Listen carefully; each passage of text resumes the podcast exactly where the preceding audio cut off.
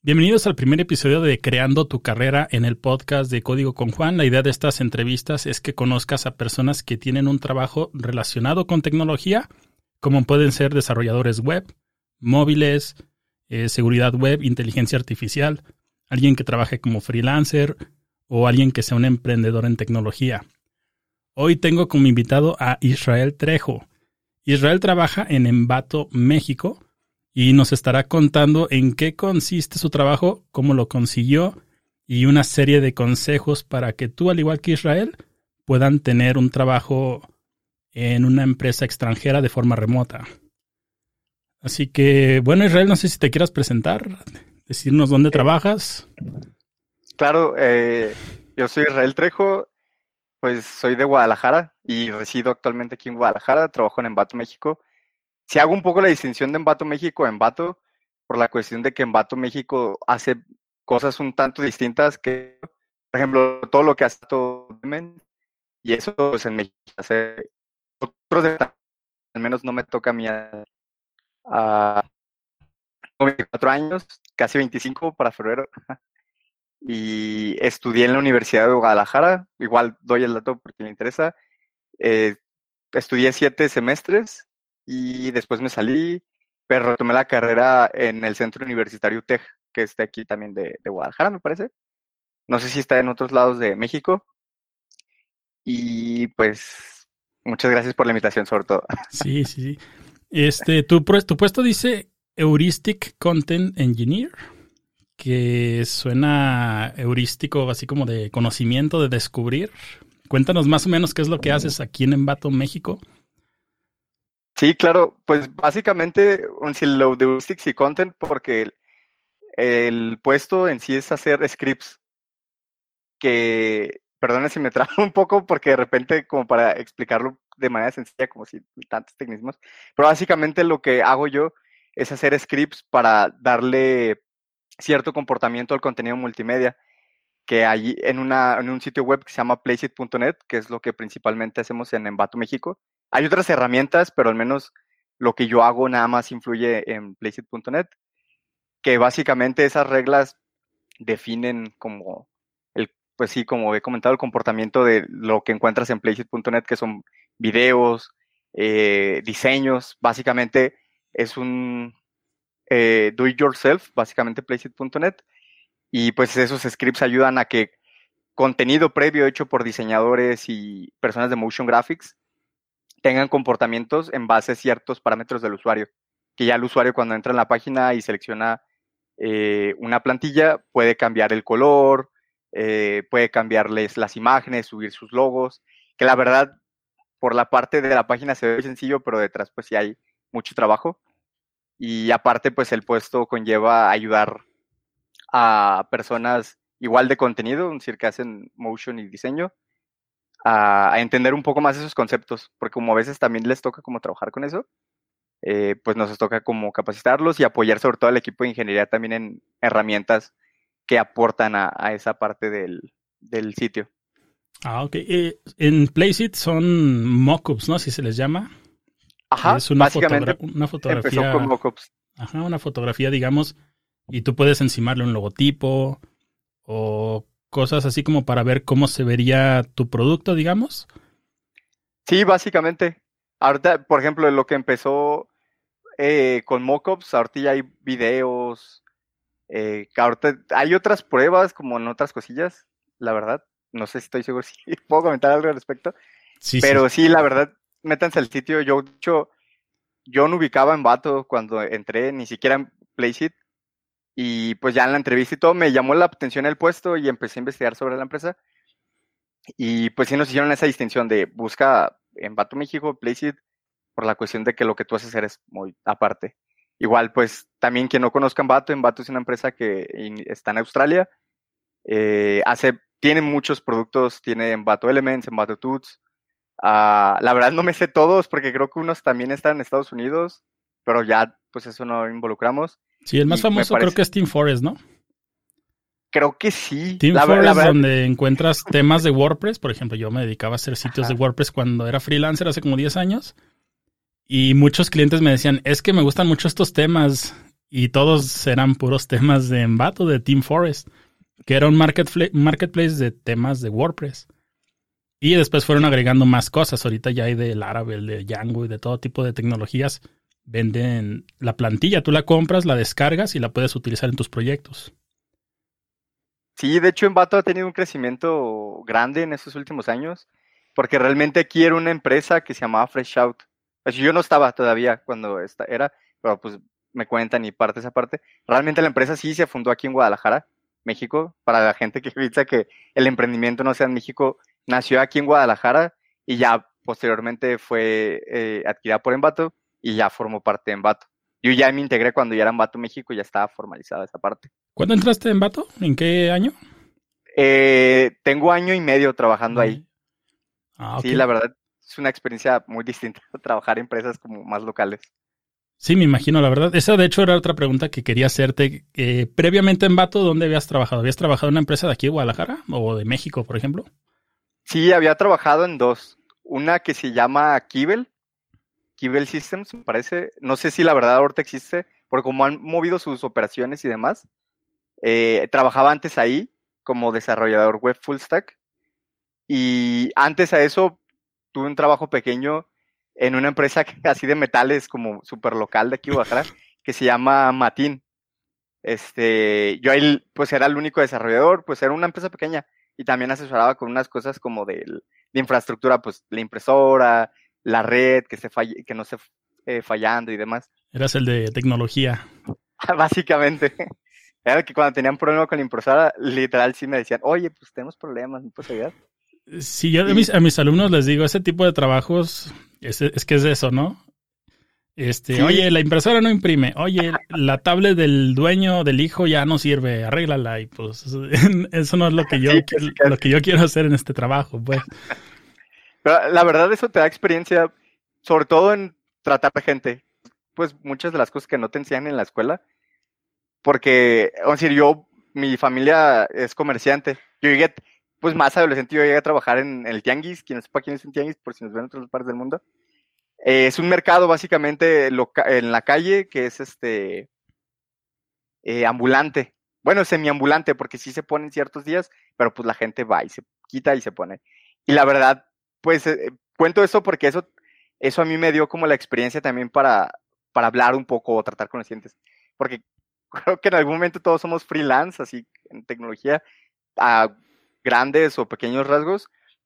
Yo igual sí llegué a hacer como sitios web como para ciertos este, clientes pequeños y ciertos proyectillos pequeños. La verdad, siento que apenas mi carrera está como empezando a despegar a raíz de embato, pero sí son muchas experiencias en esas, en esas pequeñas más empresas más locales. Más También en Kivel aprendí muchísimo, la verdad. Sí, me imagino. Pero, por ejemplo, eh, bueno, de ser del de tecnologías, eh, sí hace mucho la diferencia. Pero, ¿qué notas tú, por ejemplo, que es una diferencia muy notoria de un trabajo en una empresa más local con una empresa multinacional como Envato, porque son de Australia, allá tienen sus oficinas, pero están en todos lados. Sí, algo sobre todo lo más importante es la organización.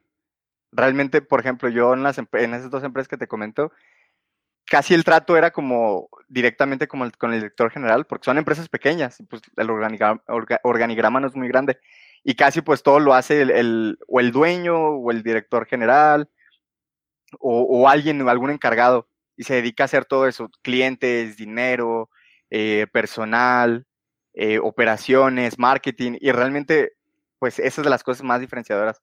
Aquí pues lo que es Envato simplemente tiene la división de Australia y Australia se maneja de cierta forma, México de cierta forma, me parece que tiene ahí en Estados Unidos una parte y otras como personas como regadas en varias partes del mundo. Y desde ahí se nota que no es como de, no, pues ve con, con el dueño y pues el dueño a ver si quiere. Aquí realmente sí pasan una, una serie de métricas y de organización para poder lograr los proyectos o, o, la visión, sobre todo también de la empresa. Sí, sí es verdad. A mí me pasó algo similar porque yo en mi primer trabajo tenía 18 años cuando empecé a trabajar y era así como que si era de crear una base de datos, iba directamente con el del servidor, que era el mismo de todo, de todo la empresa. Y le decía, ah, pues créame una base de datos y dame los accesos. Cuando entra una empresa ya más organizada, voy directamente con el servidor y me dice, no, no, no, pues dile a tu jefe y que él me diga a mí, que me mande un correo y todo. Y fue así como medio extraño esa parte de que yo estaba acostumbrado así como que saltarme, digamos, todo el organigrama e ir directo. Y después cuando llegas a otra empresa, a otro lado, si te das cuenta que esa organización, en primera está bien hecho, ¿no? Porque así debe de ser. O sea, no tengo yo por qué irme directamente con el, el encargado de sistemas y decirle, hazme esto, hazme lo otro, sino que debe ir con mi jefe y mi jefe debe de pedir el requerimiento y debe de haber un antecedente, pues esa parte eh, creo que a muchos nos cuesta cuando es nuestro primer trabajo más serio en una empresa. Pero la verdad está padre que en Vato se ha sido organizado. Digo, es muy grande en realidad esa empresa. Está en todos lados y me imagino que el orden eh, es muy importante. Pues el, organigrama está bien definido para que pueda funcionar correctamente porque en Australia son como 15 horas de diferencia. Es bastante en realidad. Sí, de hecho, sí es la parte, a veces cuando hemos tenido junta con Australia, sí es como muy raro porque nos lo ponen tipo viernes en la tarde y, y para ellos es el sábado en la mañana. Y sí es como de, ah, qué raro. Y de hecho creo que sí ha venido gente también de Australia aquí para que conozcan también la cultura y les ha gustado. Y creo que es como, así como añadiendo un punto, de los retos, porque a mí sí me tocó trabajar con uno de los ingenieros de Australia y es full inglés. Full, full inglés. Yo la verdad no hablo muy bien inglés, no lo domino. Me hago la luchita por hablarlo, pero sí es algo que se vuelve indispensable. Yo duré muchísimo tiempo peleado con el inglés, sobre todo con un amigo en la universidad que me decía, es que tienes que aprender inglés. Yo así de, no, es que no me gusta, estamos en México. Pero realmente pues ya entras en una, una multinacional, te das cuenta que realmente es necesario y que mucha gente se comunica en, ese, en ese idioma y no es como que te lo contaron, es como que realmente es así. Y sobre todo los acentos, también de repente uno cree que tiene acento malo y realmente no importa. Mientras lo hables y lo escribas y fluyes, con eso está bien. Sí, seguido me preguntan mis alumnos, por ejemplo, qué tan importante es el inglés, cuánto inglés tienen que saber. Yo les digo, es que usualmente en una junta va a ser muy poco lo que hables. O sea, al menos a mí me tocaba hablar cinco minutos o cualquier cosa en realidad. Pero es importante, por ejemplo, la parte escrita, porque si te pasan el requerimiento, pues sí debes de entender qué te están pidiendo, ¿no? Porque luego pasa que uno hace algo totalmente diferente. Entonces dicen, oye, pues, ¿qué no sabías inglés? Pero tal vez la parte hablada sí no es tanto, ¿no? O sea, sí es así como poco, pero la parte escrita, la parte de redactarlo sí es importante, un poco más importante al menos creo yo. Sí, de hecho, sobre todo, como también, pues toda la documentación que hay que escribir, pues full inglés. Y, y pues sí es complicado cuando vienes como de hacerlo en español a en inglés.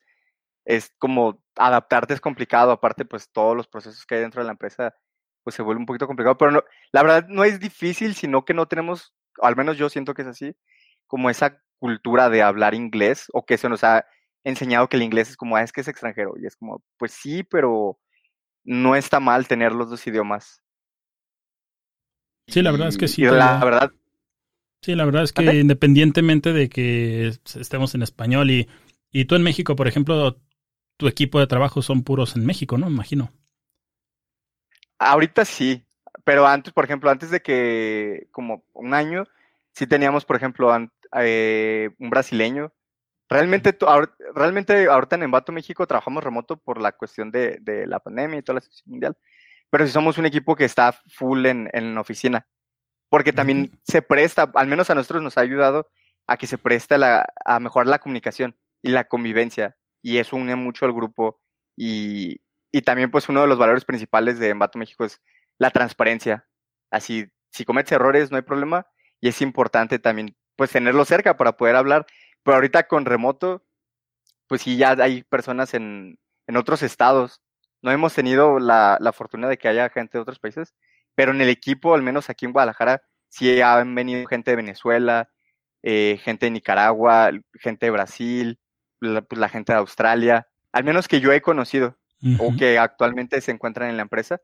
Y pues sí, también es un cambio de paradigma que hasta ellos es, vienen de Latinoamérica y es como, pues sí, el inglés es necesario.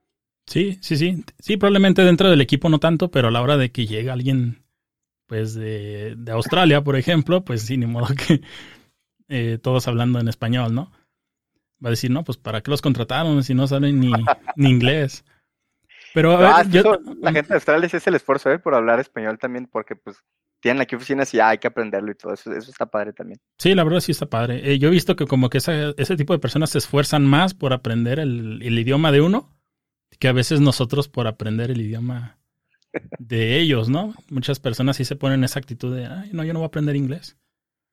Pero yo les digo, es que a veces el inglés es como, al menos en México eso te puede permitir ganar el doble de salario y te puede permitir que fácilmente te contraten, pues. Seguramente en el resto de Latinoamérica, porque seguramente nos escuchan también allá, eh, es igual, en realidad. El inglés te va a permitir ganar más y segundo te va a permitir que en una entrevista donde te pregunten muchas cosas en inglés, ahí casi casi descalifican a la mitad que no, no se les da muy bien hablarlo. Entonces es importante, pues, aunque no lo vayan a hablar todo el tiempo en la oficina. Sí, definitivamente. Yo tengo una duda porque me dijiste que es tu segundo trabajo y sientes que tu carrera está despegando en Embato. Es una empresa muy grande en realidad. Yo, yo cuando me dijiste que trabajas en Embato dije tal vez es una empresa que se llama igual porque se da mucho aquí en México, ¿no? Le ponen el nombre parecido, aunque, aunque no está permitido. Pero yo cuando me dijiste que trabajas en Embato sí me trajo muchos recuerdos. Eh, ahí compraba temas de WordPress, ahí tomaba mis primeros tutoriales. Y también en su tiempo vendían libros, una empresa grande en realidad. ¿Cómo eh, de tu segundo trabajo pasas a, una empresa de ese tipo, o sea, de ese tamaño, con ese con esa importancia en realidad, porque es una empresa muy, muy grande en realidad. ¿Cómo se dio esa oportunidad de llegar a Embato? Pues principalmente, yo, yo siempre he dicho que es la terquedad, que es parte de la perseverancia. Porque, decir, la, voy a contar así como mi historia, así como larga, corta respecto a cómo llegué. Yo en el segundo trabajo yo me pensaba cambiar, por la cuestión de que ya había como ciertas fricciones y ya no estaba tan padre y quería cambiar, dije, voy a cambiar de ambiente y todo. Y estaba buscando trabajo con un amigo y pues estábamos checando LinkedIn, uh, pues varias ofertas y estábamos viendo los puestos. De hecho, yo eh, aspiré para frontend realmente ahí en, ahí en Embato, México, pues vi los requerimientos, dije, ah, pues yo sí, yo sí la hago, es decir, yo cumplo con los requerimientos. Y de hecho, el, la oferta está en inglés y mi amigo me dijo, pero no sabes inglés, ¿para qué haces? Y yo, pues yo ahí fue mi terquedad como de, es que no están, en, te lo ponen en inglés, pero no están diciendo que ocupan inglés.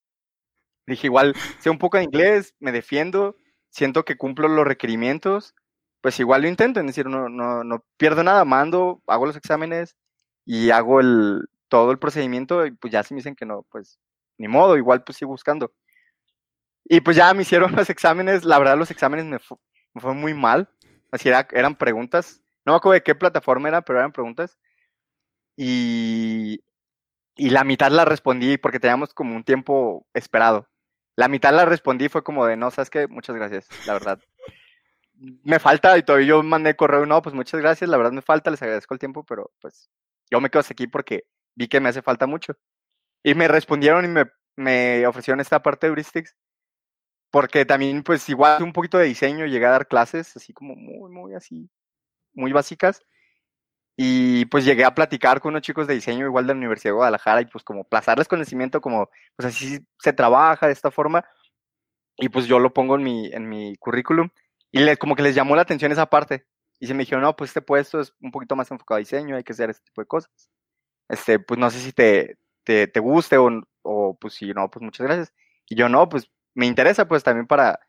Y yo la verdad vi, la, vi pues la oferta de, de Heuristics y pedían más cosas diferentes. Yo dije, no sé si estoy calificando, estoy calificado para ese trabajo.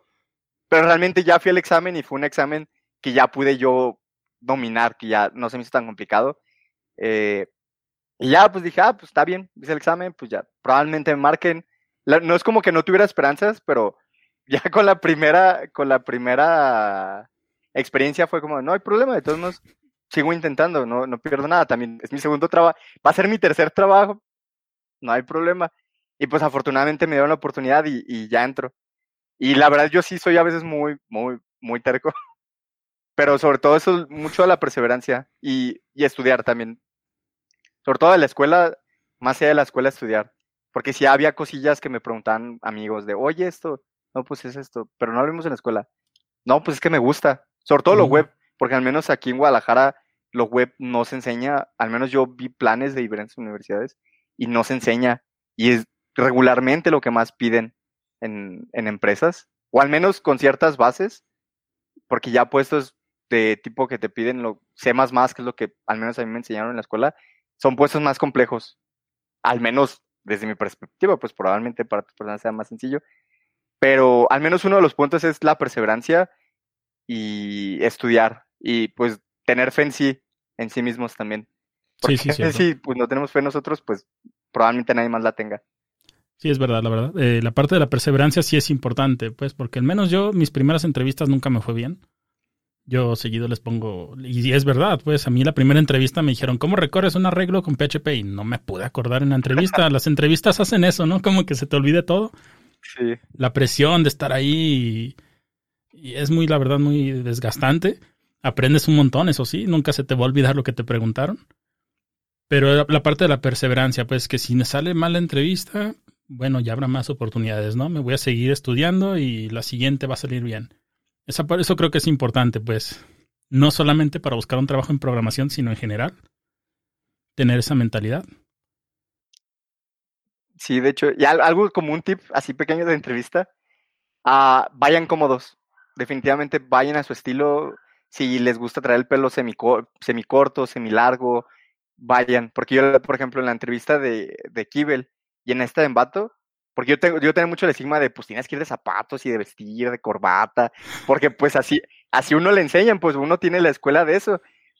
Y yo en esas dos entrevistas, yo fui, dije, pues me voy a poner una camisa, obviamente tampoco ir así todo roto, pero una camisa que me gustaba, obviamente pues peinado, porque yo suelo traer el pelo largo, pero pues ahorita me lo corté por que ya me había enfadado y suelo cambiar.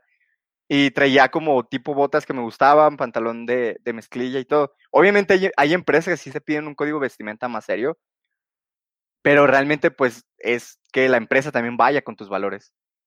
Y, al menos ya se, al sentirte cómodo con la ropa, te hace sentirte más cómodo en la entrevista. Ya si te preguntan algo que se te olvida, pues ya no te tienes que estar preocupado porque estás sudando por la, cor por la corbata o por la camisa de vestir. Al menos ya nada más te preocupas por el problema y ya. Sí, lo, si no estás acostumbrado a traer corbata y la traes al revés.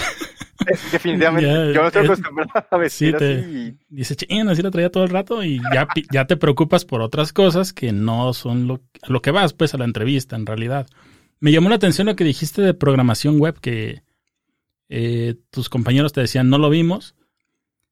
Y, y sí, la verdad, la programación web creo que de todos los puestos de programación es el que más hay, ¿no? O sea, en ofertas es el que más hay.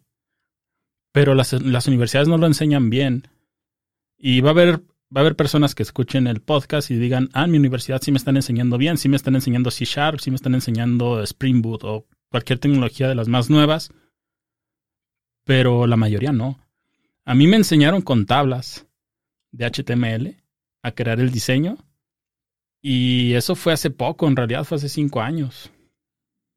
Yo me metí a la universidad por, por meterme, nomás por sacar el título, y hace cinco años y me enseñaron con tablas y me enseñaron a escribir el código CSS de forma lineal.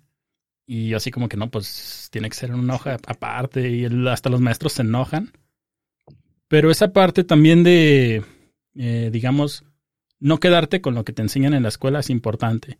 O sea, para poder aspirar a un trabajo de este tipo como el tuyo, o en realidad pues casi cualquier trabajo, eh, muy poquitos van a ser así como lo que me enseñaron en la escuela, eso me van a pedir, ¿no?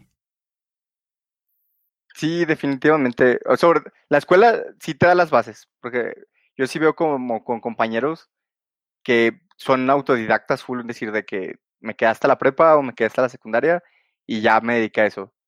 Por la cuestión de que hay cosas, pues, sobre, sobre todo donde yo he visto es lo que es algoritmo de estructuras de datos.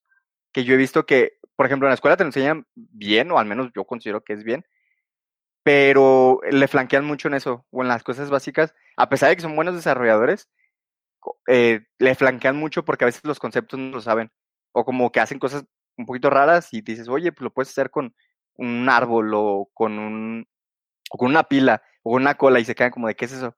Es como, ah, mira, es así. Y puede sonar muy básico, pero la verdad, eso te, te ayuda a muchos problemas, a más allá del lenguaje y de la tecnología, porque eso también es otra parte pero al menos yo es como una de las de los de los vicios que he visto que, que tiene a veces la gente que no estudia como de manera tan formal. Uh -huh. Y, y sí, de, yo por ejemplo, PHP lo empecé a ver por mi cuenta. Es decir, aunque mucha gente odia PHP, es de mi, mi lenguaje favorito, la verdad, tengo que admitirlo.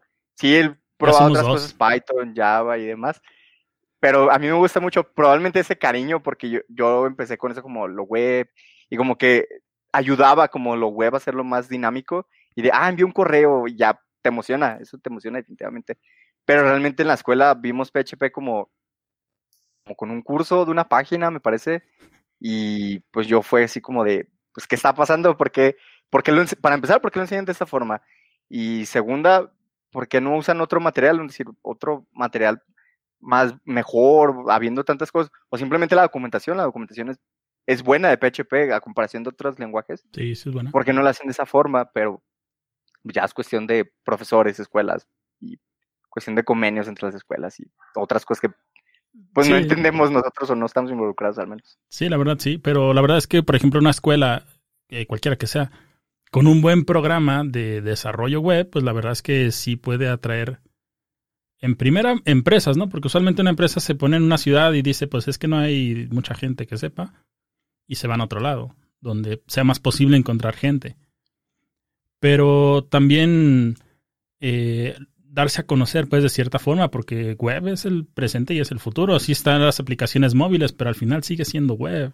O sea, se conectan a un servidor y esa conexión es vía web. Eh, casi todo en realidad va a utilizar web, no es como que vaya a desaparecer pronto. Y no lo, no lo enseñan bien, como tú mencionas. O sea, la verdad es que eh, te enseñan a hacer un blog, y dices tú, bueno, un blog me va a dar un trabajo. Y uno piensa que sí, ahí va la entrevista y pues te enseñan, te preguntan eh, cosas bastante complicadas, ¿no? Sí, de hecho. Y añadiendo a eso, también pues de que, no sé, yo hace como dos años empecé a escuchar que decían que la web estaba muerta, que porque iba lo móvil y es como de, pues ahorita hay muchas tecnologías, por ejemplo, tenemos Electron, que es para hacer eh, aplicaciones de, escritorio con cosas web. Simplemente, si ya dices, bueno, sé web, pero necesitas una aplicación de escritorio, pues uso Electron. O quiero hacer una aplicación móvil, pues uso Córdoba, eh, uso Ionic. Hay muchas cosas, sobre todo móvil. La verdad, pues es una buena herramienta. Es decir, también si alguien no sabe cómo por dónde empezar a usar la programación y probablemente quiere como pelear rápido con el mercado, así como de quiero entrarle, web es una buena opción por la cuestión de que te da muchas, muchas aperturas. Sí, sí es buena opción y en realidad yo siempre les digo, pues, o sea, si están batallando para encontrar un trabajo, sea lo que sea que se dediquen en realidad, porque pueden haber estudiado otra cosa, aprende HTML, aprende CSS y JavaScript y con eso puedes aspirar a un trabajo. O sea, la verdad es que sí existe full stack developer y backend developer y DevOps y todo eso, pero ese puesto, esos conocimientos también te pueden dar un trabajo. Sí, definitivamente. Tengo otra duda porque este, la verdad la parte de embato sí me, me gusta mucho, pues. sí, no, tú, échale, tú échale, no hay problema. Este, dices que eres desarrollador full stack y haces esa animación, esa transición. ¿Eso en qué, en qué lo trabajas? Si se puede saber, digo, no sé si la empresa lo permita. Ah, pues igual sí no puedo dar muchos detalles, la verdad. Pero, por ejemplo, una parte sí es de JavaScript, eso sí, pues JavaScript. Y la otra sí son como si mecanismos internos que se inventaron, la verdad. Ah, de hecho, yo utilizo un lenguaje que similar a C, pero no es C. Y que ya con otras plataformas y demás. Eso sí, no puedo como dar muchos detalles. No, no. Pero a mí, porque yo aprendí C en la prepa porque tomaba clases como de programación, como de estos, de esos talleres que te dan en prepa, y se me hizo fácil la verdad, pues si ya dominas un lenguaje o le entiendes como lo básico, es muy sencillo. Pero a fin de cuentas, todo lo que hago como ya más grande, escalable, se resume JavaScript. JavaScript. JavaScript. Ah, ok. Sí, no, pues JavaScript, la verdad es que yo les digo, la JavaScript es el lenguaje, ahora sí, el lenguaje full stack. O sea, como mencionaste, JavaScript para web, para aplicaciones de escritorio, para aplicaciones móviles, te permite hacer en realidad un montón de cosas. Y sí estaba viendo los, los mockups, pues, estaba viendo unos demos hace rato. Y sí se ven muy padres, pues, y dices tú, bueno, estas interacciones son, son con JavaScript, pero le voy a preguntar a ver si, si tienen algo más por ahí. Sí, de hecho, lo de video sí es lo que sí es completamente diferente. Lo demás sí es como JavaScript, la verdad. La gente que hizo todo eso, mm, genios realmente. Yo ni siquiera yo tampoco entiendo muy bien, sé que es JavaScript, pero como todo, son tantas cosas, este, pues uno se dedica como, eso es también como de las diferencias de un equipo de una multinacional a una empresa más local, que realmente tus actividades sí se centran en como en un, en un área y no es como que no, pues arreglo impresoras, hago páginas web y aparte de aplicaciones móviles y aparte pues hago la tarea. Sí. Casi.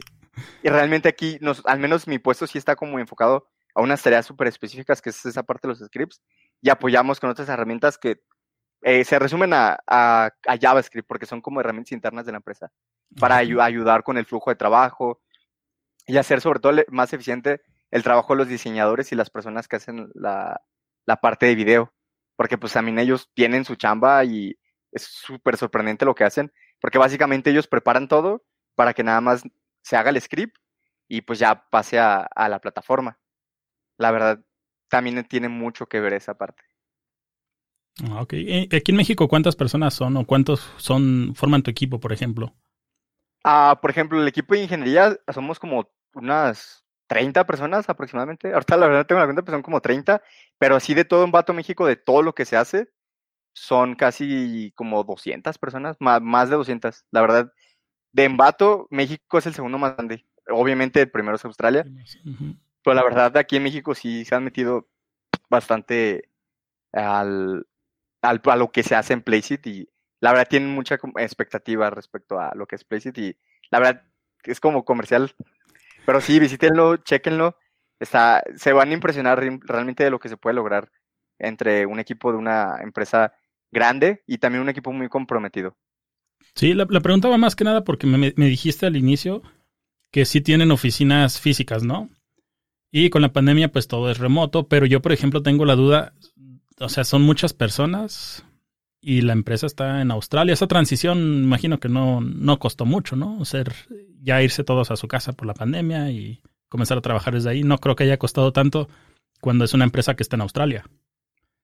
Sí, no, definitivamente, al menos aquí en esta parte no había el, el, miedo, sobre todo de la productividad, porque pues se está, al menos aquí en México está el estigma de, ah, trabajan en su casa y pues no van a hacer nada, se van a distraer. Y realmente es como, pues al final también te distraes de que vas por el café, eh, que si vas por el cigarro, que si ya te agarraste platicando con fulanito porque fuiste por agua. Realmente pasa lo mismo tanto en oficina como en tu casa, pero realmente pues el equipo ha respondido muy bien. No sé, lo digo como si fuera como si fuera manager, pero la verdad pues todos como equipo hemos hemos respondido muy bien, porque pues también yo entré en esa parte y era la verdad mucho del miedo de nosotros, como de, sobre todo también esa colaboración, porque como nos teníamos a un lado otra persona, es como de, oye, este, tengo esta duda, ¿qué onda? Ayúdame. Ah, sí. Y ahorita pues ya es como de, déjate marco, o ya te mandé mensaje y ya fuiste al baño y ya no me respondiste, pero ya entré una llamada. Y me pasa mucho que de repente estás entre llamadas y te mando un mensaje y ya contestas dos horas después porque hiciste muchísimas más cosas. Sí. Pero realmente, pues fue, fue muchísimo más fácil de lo que esperábamos. También, de, así de manera personal, yo nunca había trabajado remoto, siempre me había tocado trabajar en oficina y pues hice una experiencia muy distinta. Yo la verdad sí estoy como a favor de un esquema mixto porque necesitas convivir con la gente. Sí, sí, Pero también pues te da la practicidad de estar en tu casa y quitarte el tráfico de promedio. Este, pero pues ya la verdad eso sí es muy personal de cada quien. Sí, la verdad sí, la verdad sí viene a cambiar muchas cosas, pues la forma de trabajo. A mí me tocó algunas veces trabajar remoto y sí estaba bien a gusto en mi casa, me levantaba a la hora que quería y hacía mi café, y me ponía así a, ver un rato el Facebook y después trabajaba. Y sí, en la empresa de todos te distraes, ¿no? O sea, la verdad es que de todos modos te vas a distraer ahí caminando, viendo a alguien y te preguntan y oye esto y al final te preguntan algo que nada que ver con lo que era la duda principal. Pero es normal, pues, o sea, eh, eh, de hecho eso me llevaba como otra duda. ¿Cómo le hacen ustedes para 200 personas, porque son un montón? ¿Cómo le hacen para estar viendo que cumplan con lo que se les encargó en ese día, por ejemplo? O sea, no creo que sea diario, ¿no? O sea, no creo que te dejen tareas diarias, sino hay un, un objetivo muy claro para todo el año. No, no van así como que ah, hoy vamos a hacer esto, ah, mañana el otro. Pues un poco. bueno, igual te, explico como más a detalle. Porque, por ejemplo, son muchos departamentos, es decir, aparte, pues ingeniería es una parte, y pues hay pues ya toda la parte de customer support, marketing, pues cada, como que cada departamento trabaja de una forma, pero al menos en ingeniería sí trabajamos por tareas diarias, por la cuestión de que tratamos de trabajar en cosas pequeñas. Realmente mucho de la idea que tenemos es como trabajar en problemas pequeños, porque cuando quieres resolver problemas grandes, es muy complicado tener como toda la visión. Y pues ya de repente tal vez una tarea que te puede haber tomado una semana por quererla atacar completamente, te tardó un mes o más tiempo. Pero porque querías atacar a fuerza el problema grande en vez de romperlo en problemas pequeños. Sí trabajamos por cosas diarias. Obviamente, pues son cosas más pequeñas o cosas muy específicas. Eh, y tenemos juntas eh, en la mañana, diario, así como a iniciar del día es como que la verdad nos, a mí me ha ayudado mucho a mantener el equilibrio como entre trabajo y, casa, porque te esa junta inicial pues sí me ayuda como a definir, va a iniciar aquí mi día y va a terminar a tal hora, o pues ya si tengo más trabajo pues me prolongo, pero pues no excederme. Y esa junta pues sí hablamos respecto a, a qué hicimos ayer, qué vamos a hacer hoy, tuvimos algún problema, o dudas en general, porque también nos comunican cómo va a pasar esto, el día de hoy tenemos juntas o así. Y y la verdad ayuda mucho a que no se sienta la lejanía del equipo, como de, uh, ya los voy a ver dentro de 15 días y ya les entrego lo que les vaya a entregar. Y al menos eso diario, pues ya platicas y te mantienes en comunicación constante. Al menos aquí es así. A mí me ha gustado por esa parte. Y, y a pesar de que puede ser un poco complicado pensar en que, que voy a hacer el día de hoy y mañana, te ayuda también como a, a ser realista con lo que vas a entregar. Porque dices, bueno, el día de hoy me va a tomar cuatro horas, no sé, hacer a estas animaciones, por ejemplo, o estos scripts, me va a tomar cuatro horas, A decir, no, pues te lo entrego a ver si el miércoles algo más complejo y pues no lo terminas entregando porque tienes menos visibilidad de tu tiempo. Y la verdad e, eso ha ayudado como a, que el equipo se mantenga productivo sobre todo. Y igual te voy a extender un poquito más aquí porque utilizamos una metodología, no sé si puedo decir el nombre de la verdad, porque no sé si está como público, pero utilizamos una metodología que se basa en el método científico para resolver los problemas. Que lo que pasa, y a mí me pasó antes de llegar aquí, es que vemos un problema, decir, ah, pues esto no funciona, luego luego brincamos a la solución. Y realmente ni siquiera entiendes, no entiendes ni el problema, ni entiendes ni el sistema que está generando ese problema. Es decir, y, normalmente cuando no entiendes esas dos partes, eh, quieres resolver problemas inventados o que no existen, o lo entendiste mal, o ya rompiste todo porque no entendías realmente qué tenías que mover. Y la verdad eso también nos ha ayudado a ser eficientes, a, a desmenuzar las tareas de, pues hoy voy a hacer esto y mucha investigación, aunque no lo crean, aunque echen carrilla, realmente hacemos mucha investigación y, documentación, porque eso nos ayuda muchísimo a futuro, a escribir lo que, lo que hacemos, lo que pensamos, lo que observamos sobre todo, que nos ayuda a entender todo, porque también trabajar con un sistema tan grande y que se forma de tantos mecanismos y de tantas personas y que lleva años, es complicado. La verdad, creo que en la empresa nadie conoce todo, todo, todo, porque es algo muy grande. Y eso te ayuda que a pesar que no, no ni siquiera hayas trabajado nunca con, con esa plataforma o, ese sistema, te ayuda a realmente trabajarlo y a desmenuzarlo y a dejar de tener miedo. De, ve un sistema súper grande en un lenguaje que ni siquiera conozco que lo hicieron personas que ya no están en la empresa, eso te ayuda a, descubrir el problema, sobre todo, a descubrirlo y poder entenderlo y hacer experimentos sobre eso. Y esos experimentos te dan información para poder hacer prototipos de, ah, ok, pues ya experimenté, vi que falló esto, funciona de esta forma, pues ahora sí voy a hacer un prototipo para ver si una hipótesis que yo tengo funciona. Si no funciona, pues pruebo otra hipótesis y sigo investigando y si sí funciona, pues ya puedo proponer una solución. Porque realmente mover un sistema tan grande es muy riesgoso, al menos si no tienes experiencia o, o si ni siquiera entiendes el sistema y eres nuevo, sobre todo, sobre todo la segunda.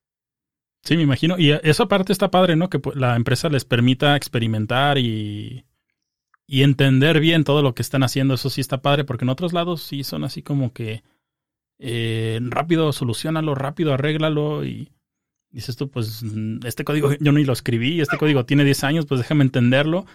Y te presionan, te presionan todo el tiempo que te des prisa. Y esa es otra diferencia que yo también veo entre las empresas más locales, así como más de, donde le rindes cuentas a una sola persona, a una empresa ya más organizada que sí se dedica al software, por ejemplo. Como que sí entienden un poco más cómo, cómo es trabajar en el sistema, digamos. Sí, sobre todo los riesgos, porque la verdad, ah, cuando mueves algo que no sabes, o, o, quitas algo, borras algo que no sabes para qué es, y tú supones, sobre todo lo que nos dicen desde no supongan cosas, compruébenlas. Que siento que a veces pasa mucho, al menos a mí me pasaba mucho porque entre esa terquedad y perseverancia es como de, yo lo quiero solucionar, lo puedo solucionar, y eso me ha ayudado como a entender también esa parte de, entiéndelo y, y siquiera haz algo al respecto en vez de, de simplemente lanzarte. Ella me, sino entiéndelo bien y ya después haces algo al respecto. Sí, muchas empresas no dan como que ese tiempo, ¿no? De que, a ver, pues déjame entenderlo porque pues no, o sea, son como 500 archivos, pues déjame ver este archivo donde se manda llamar y todo eso. Y muchas empresas no, como que dicen, no, rápido, solucionalo.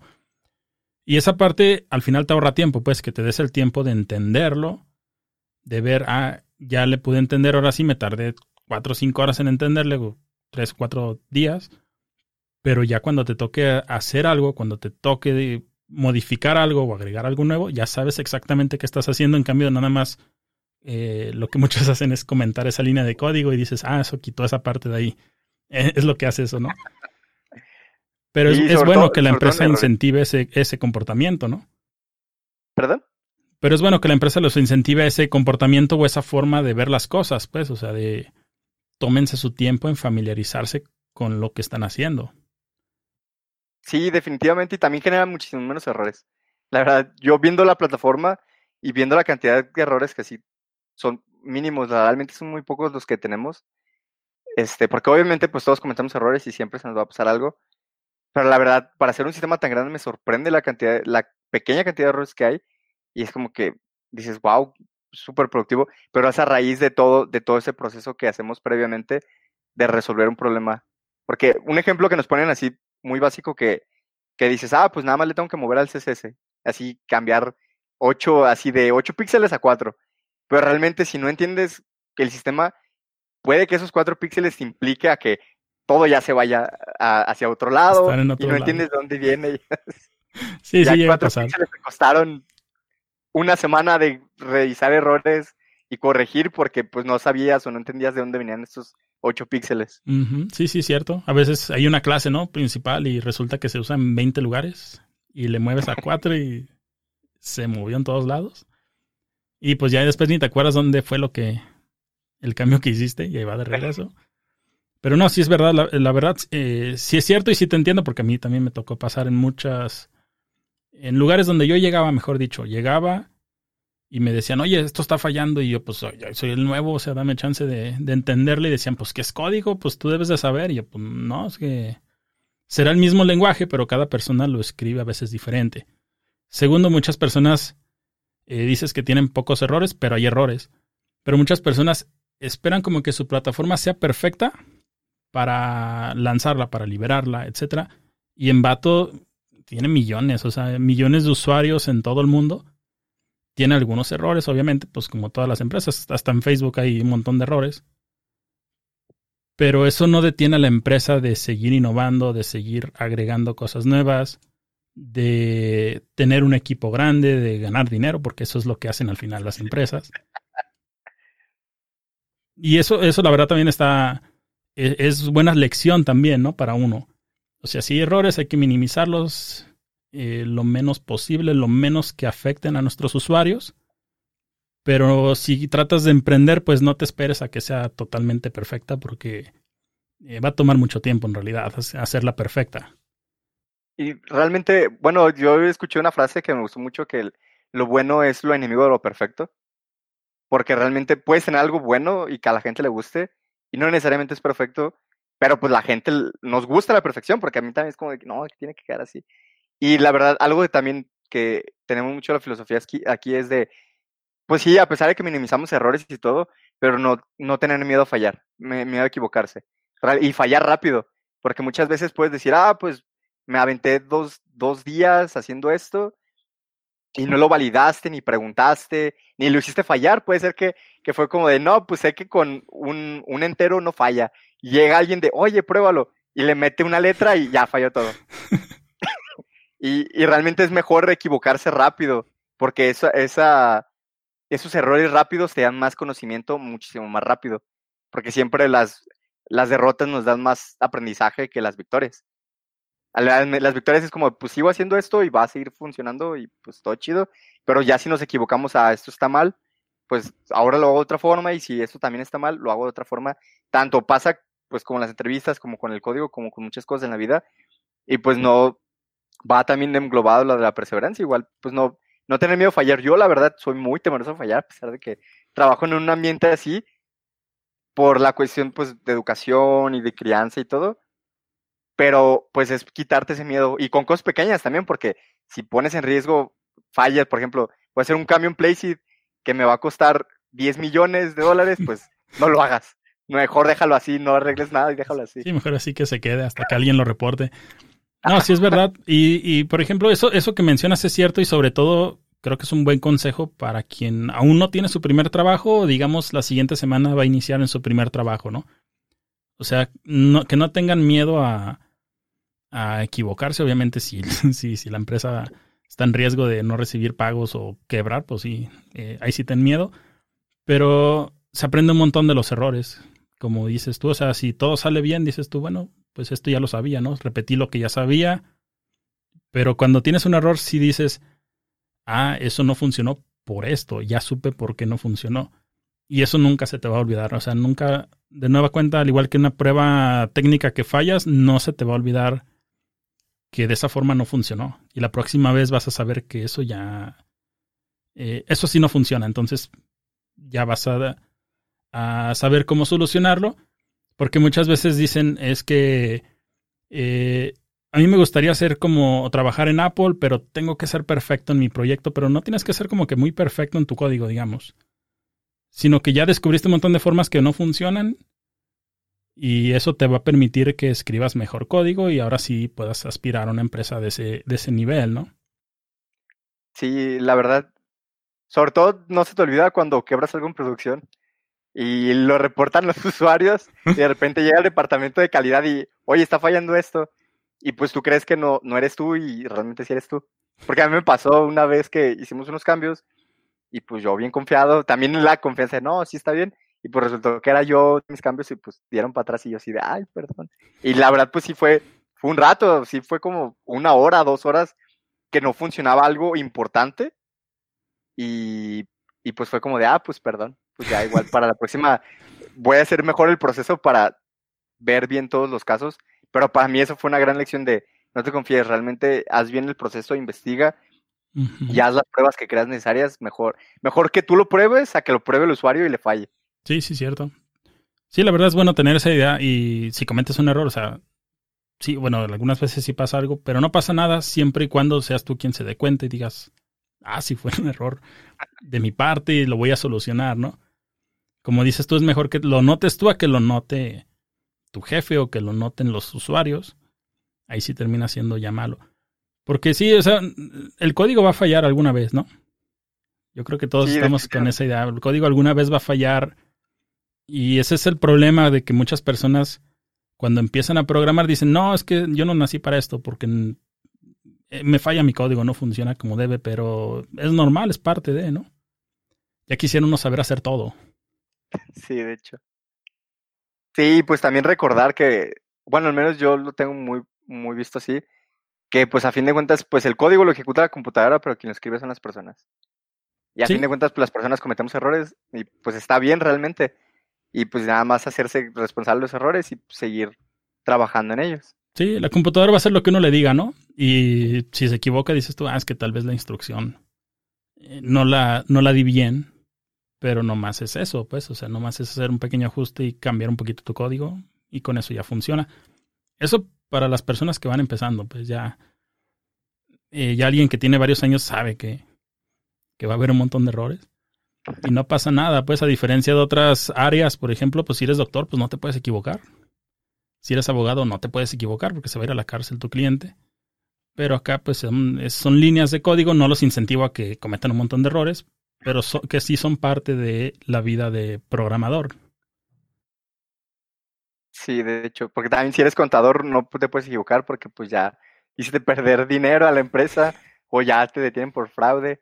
Pero sí, es más, la verdad es una de las cosas que es padre de ser desarrollador y trabajar en tecnología en general, que se quiere innovar, porque se presta a experimentar mucho y obviamente la experimentación lleva a errores y a fallar y a que todo no sea perfecto, pero te da muchos aprendizajes. Sí, me imagino, por ejemplo, el script que tú tienes, ¿no? Yo vi los, los, las animaciones, están muy padres.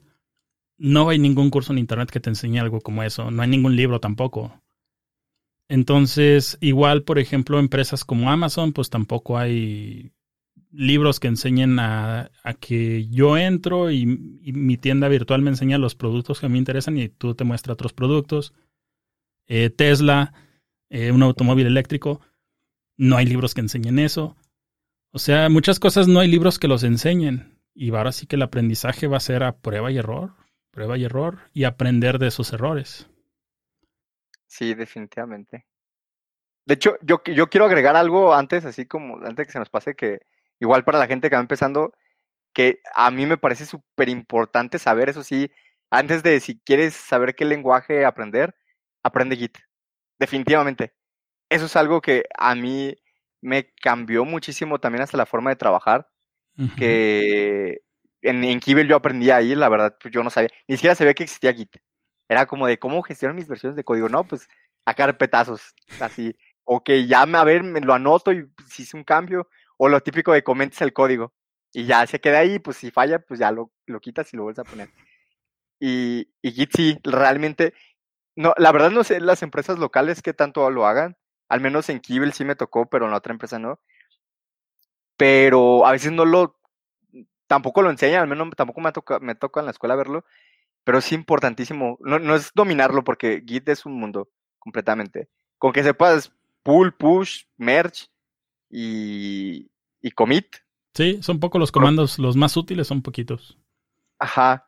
Y ya con eso, realmente eso te va a ayudar y también te va a dar mucha área de trabajo porque al menos en Envato usamos Git y creo que cualquier empresa de tecnología o de código o, o, simplemente gente que se dedique a hacer código este, usa Git para tener una organización. También con compañeros así ya de proyectos personales y todo lo usamos porque realmente te quita de muchos problemas, de demasiados problemas y, y de estar al pendientes del código porque también tú te das cuenta cuándo se hace un cambio, cuándo no y quién lo cambió y por qué lo cambió, ya le puedes preguntar, oye, ¿por qué hiciste esto? Porque yo lo estoy viendo aquí y ya no hay, ya no hay de, no, yo no lo, yo no lo hice.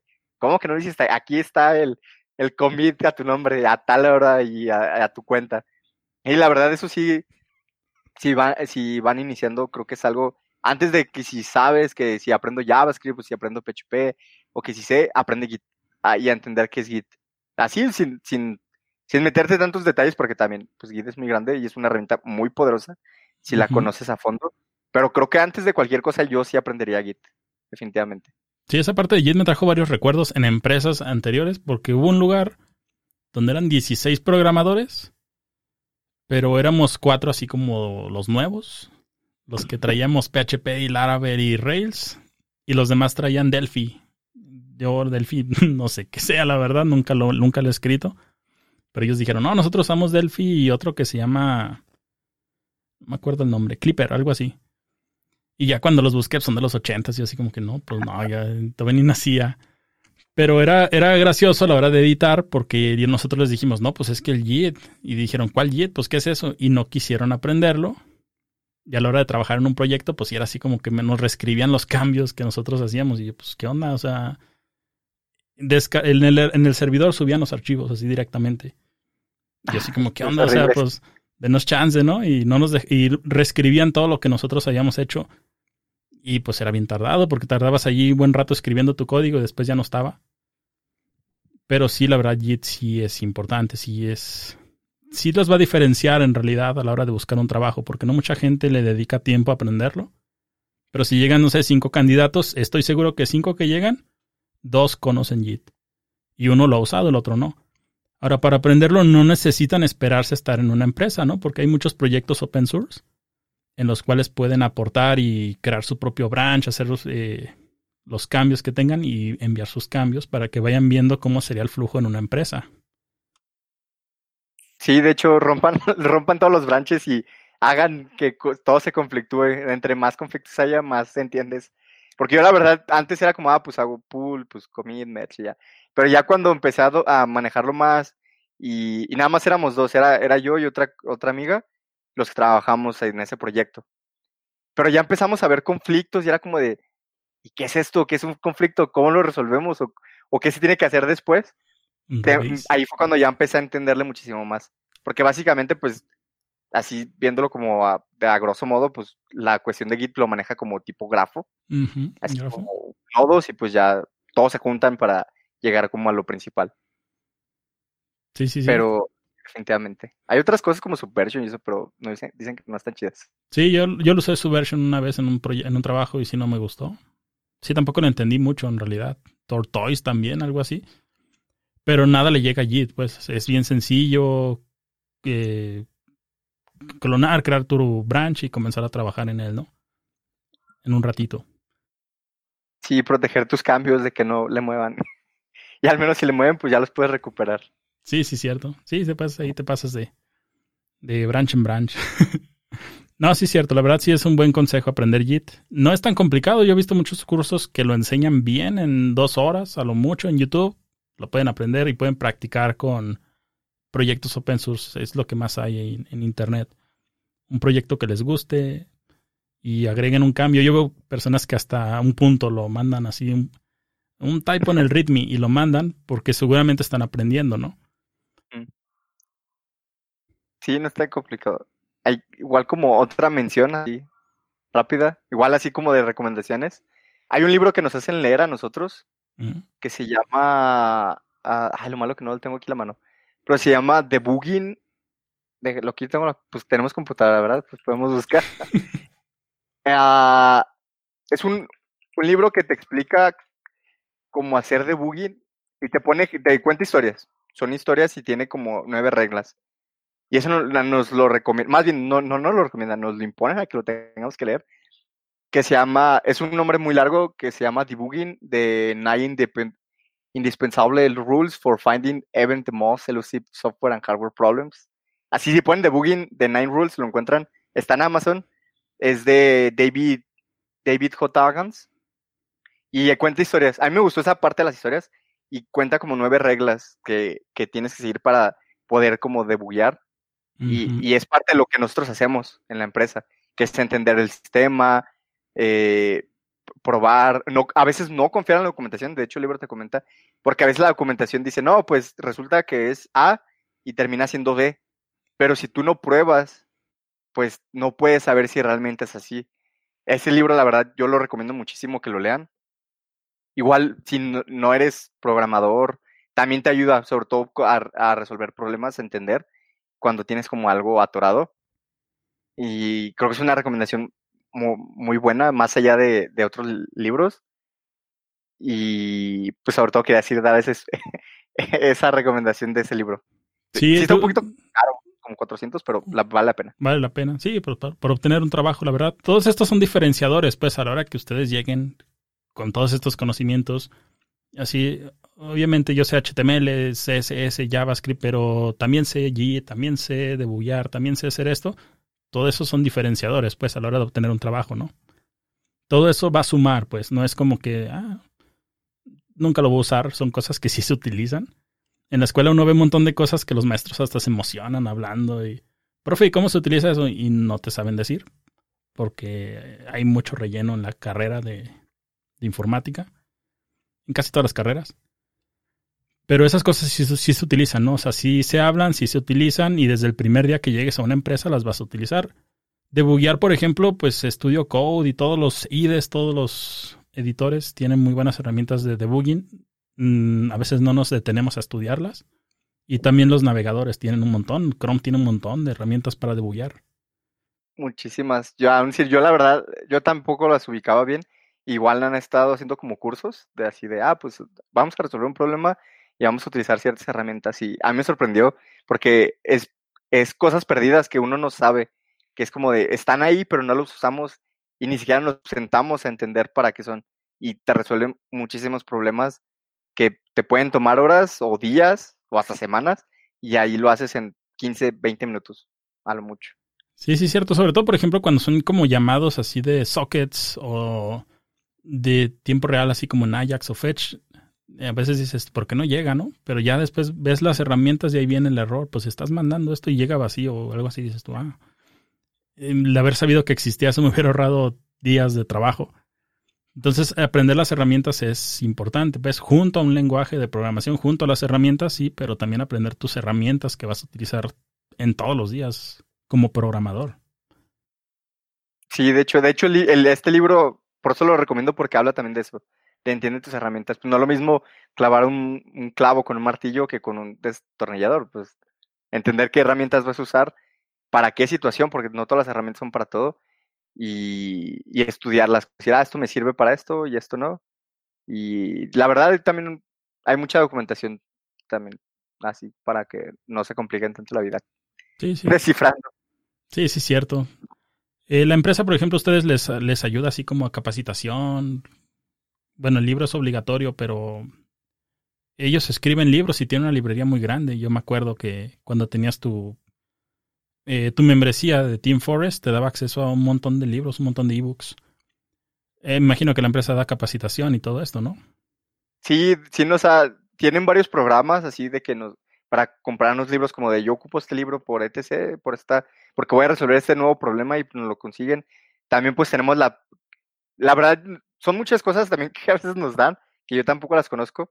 Este, sé que también nos dan como unas cuentas como de para embato, para cosas de embato, no sé ya lo que es Element Suits y todo eso, este, para usar. Yo la verdad a veces pues, entre por tiempo o porque a uno no conoce ni pregunta, sí. la verdad, este, no está al pendiente, pero sí, también, aparte pues también con el programa de LinkedIn, eh, también, pues sí, la verdad ahorita estoy pensando y me trabo porque de tantas cosas que son.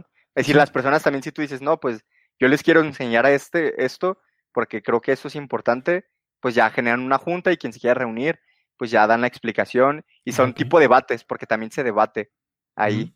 Y ya, y aparte, pues se muestran herramientas nuevas. A mí me ayuda mucho eso, porque ahorita con la, con la pandemia, pues eso se hacía en la oficina. Pues teníamos un pizarrón y ahí platicábamos y todo. Y escuchabas gritando al de al lado, de, oye, esto, no, esto no es así. Y ya uno se metía a la plática. Y aquí sí es un poco más complejo porque no tenemos esa facilidad. Pero pues las herramientas actuales de videollamadas, Google Meet, Slack, eh, Hangouts, todo eso, pues nos ayudan a, simplificar ese tipo de problemas. Sí, sí, sí. No, la verdad está, está padre que la empresa, ah, digamos, que invierta en esa parte, ¿no? Yo tuve trabajos en los que me decían, no, pues tú compra el libro y tráeme el ticket y yo aquí te lo reembolso. Y yo así como que, ah, no, pues déjame ver. Pero hay empresas que sí les dicen, no, pues mira, tienen acceso a esta librería, tienen acceso de editoriales eh, grandes. Pero sobre todo los libros de programación no son muy baratos, entonces ese beneficio que te lo da una empresa, pues aprovecharlo, la verdad. Si su empresa donde están o la, cuando entren a trabajar la empresa les da eso, sáquenle provecho, porque en algunos lados no va a haber y en otros, o mejor dicho, cuando ya no estén en esa empresa, pues les va a costar. Explótenla como puedan. Sí, tampoco sean aprovechados, pero si les dan la oportunidad, la verdad aprovechen todo lo que puedan. La verdad, en Vato sí nos ha dado muchas facilidades. De hecho, nos da como viajes de avión para que conozcamos el país, porque también, al menos yo creo también que es importante eso, añadiendo como un punto, como si vas iniciando, también tómalo en cuenta. Tener un, al menos yo lo considero importante, tener un hobby que no tenga que ver con computadoras ni tecnología, porque eso te ayuda a despejarte y a conocer como más cosas. Y en Vato lo entiende y por eso fue como, ah, ahorita por la pandemia desgraciadamente pues no se puede, pero sí tenemos ese, esa, ese acceso de, ah, pues dos veces al año pues, te compramos boletos de avión a un, a un estado que no conozcas y pues para que vayas y conozcas, porque pues es importante que te nutras y traigas ideas nuevas y sobre todo que estés fresco.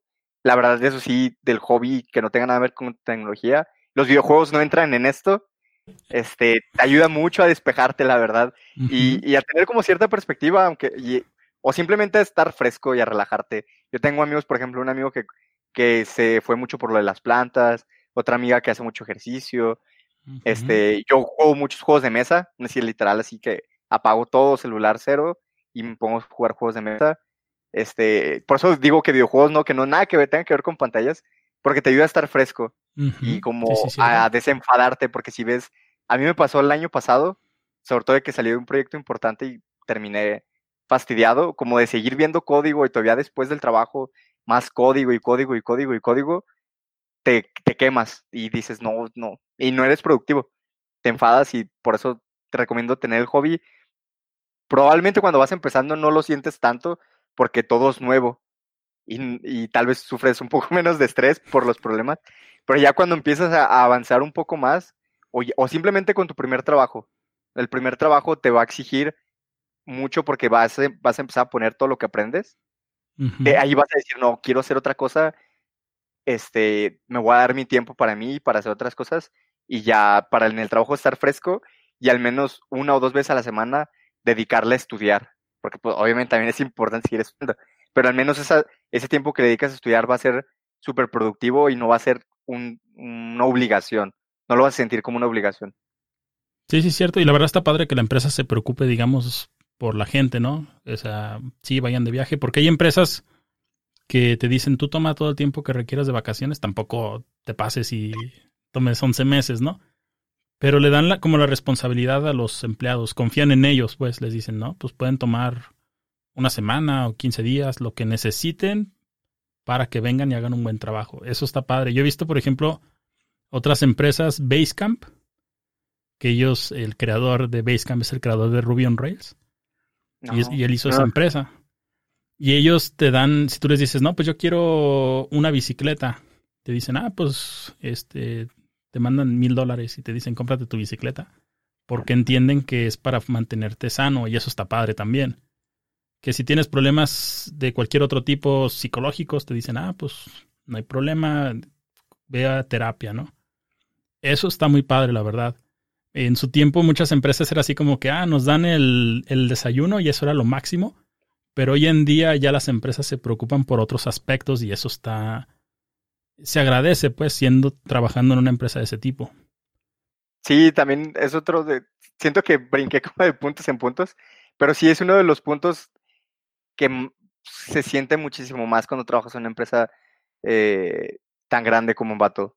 Esa, esa preocupación por el empleado realmente de, se preocupan por tu salud, eh, por tu estabilidad emocional, porque también es muy, muy importante, que va relacionada con la salud, este, con tu vida personal, porque yo también he tenido días que digo, no, pues, ¿sabes qué? Pues yo me tengo que ir antes, porque tengo un niño, me tengo que ir antes y pues tengo mucho trabajo, pero pues ahorita regreso, no, tú vete, porque pues no hay quien vaya por tu niño, pues tú ve y tú arregla tus cosas, no te preocupes. También ahorita con la situación pues de la pandemia se ha, agrandado un poco eso por toda la cuestión social que hay, pero sí es de las grandes diferencias. La verdad, la empresa es grande. No he estado en otras empresas grandes, pero la verdad se nota muchísimo esa diferencia de cómo se preocupan tanto por ti, porque saben que si tú no rindes bien, la empresa no va a rendir bien y por lo tanto, pues la empresa no va a tener resultados si tú no estás bien. Porque si los empleados no están bien, la empresa no va a estar bien.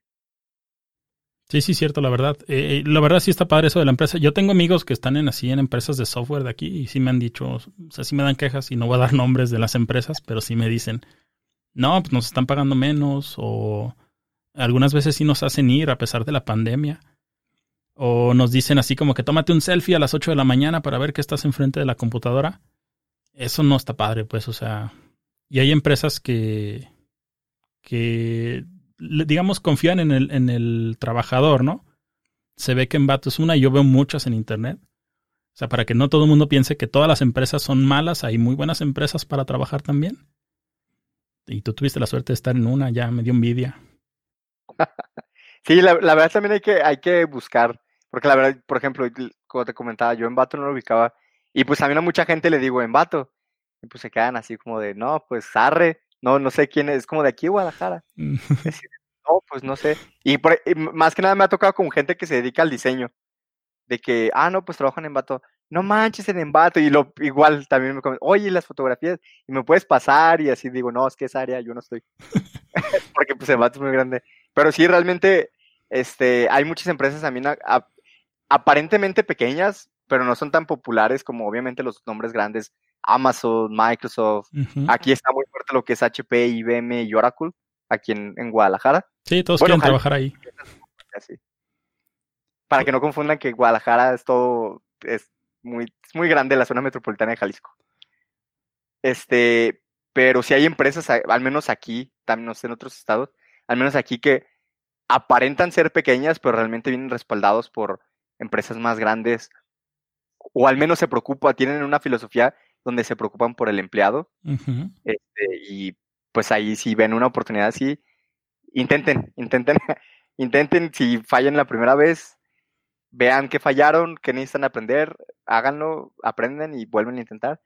Y así siguen intentando, no se desmotivan. Sí, la verdad es que opciones hay un montón, empresas hay muchas. Aquí en, aquí en Guadalajara, de hecho, los dos somos de la misma ciudad, yo no sabía, la verdad. Toca la curiosidad que eres el primer invitado y eh, somos de la misma ciudad. Pero sí hay un montón de empresas que, que, tienen sede en otros lados. Yo en los eventos, cuando podíamos ir a los eventos, ahí en Connectory, pasando la Minerva, ah. ahí se hacían algunos eventos muy interesantes, la verdad, los meetups en las noches. Y conocía gente que me decía, no, es que yo trabajo en una empresa que hace drones y las oficinas están en Los Ángeles. Y yo así como que, oh, yo no sabía que eso estuviera aquí en Guadalajara. Al igual que eso hay en Guadalajara y en todas las ciudades, pues, o sea, en donde sea que vivan, si viven en Argentina, si viven en, Uruguay, si viven en donde vivan, hay empresas de ese tipo. Que eh, son grandes, que están en otros lados, y la verdad es preferible trabajar en una empresa de ese tipo, tecnológica, a hacer el de tecnología que arréglale el iPad al niño y esto, y la impresora ya no imprime, y es que le jalea el papel de la impresora y ya se atoró. Cosas así, la verdad es que van a notar una diferencia enorme entre un tipo de empresa y otro tipo de empresa, ¿no? Y aparte ahorita con la cuestión de que ya lo remoto sí se comprende que es importante y que es relevante y que al menos a nivel más general, este, es más fácil, porque realmente tú puedes aspirar a una empresa que tal vez está en Estados Unidos, que tal vez está en Japón o en otro lado que ni, o un país que ni siquiera conoces, pero la empresa es importante y te da todas esas prestaciones y lo haces desde aquí, este, está padre. Obviamente a mí me gustaría como que me llevaran a otro país para conocer y todo, Eso es porque pues uno quiere salir de, de, de donde mismo. Sí, sí, sí. Pero hay más facilidad en, ese en esa cuestión. Porque como muchas empresas entienden esa parte, las empresas también empiezan a buscar talento de otros lados. Porque si dicen, no, pues en este país, pues la industria minera es más grande que la tecnológica, pues tenemos que ver una forma de traer talento de otros países, eh, porque tal vez nos es más costoso movernos para otro país. Mejor, pues los contratamos remoto y les damos las prestaciones posibles. Y, y es, hay más oportunidades a raíz de, de toda esta parte que se, cambió mucho paradigma remoto. Sí, y luego aparte de una empresa de ese tipo te pagan más, más acorde a lo que tú sabes, ¿no? Yo siempre les digo, ustedes saben cosas que no cualquier persona sabe, pues. Y tienen que cobrar como una persona que sabe algo que la otra persona tal vez no quiso aprender, no pudo aprender o no quiso aprender o lo que sea, pero ustedes la saben. Y estas empresas usualmente valoran más al empleado pagándole mejor que siendo de nueva cuenta el de tecnologías de de otra empresa que ni se dedica a tecnología, ¿no? Por ejemplo, hay una empresa que se llama Automatic, que son los creadores de WordPress, y ellos cada año, este año creo que no lo hicieron, pero cada año se llevan a todos los empleados como un retiro y para que todos se conozcan y te pagan el viaje. Si tú eres de México, te pagan el viaje hasta donde sea que sea el evento.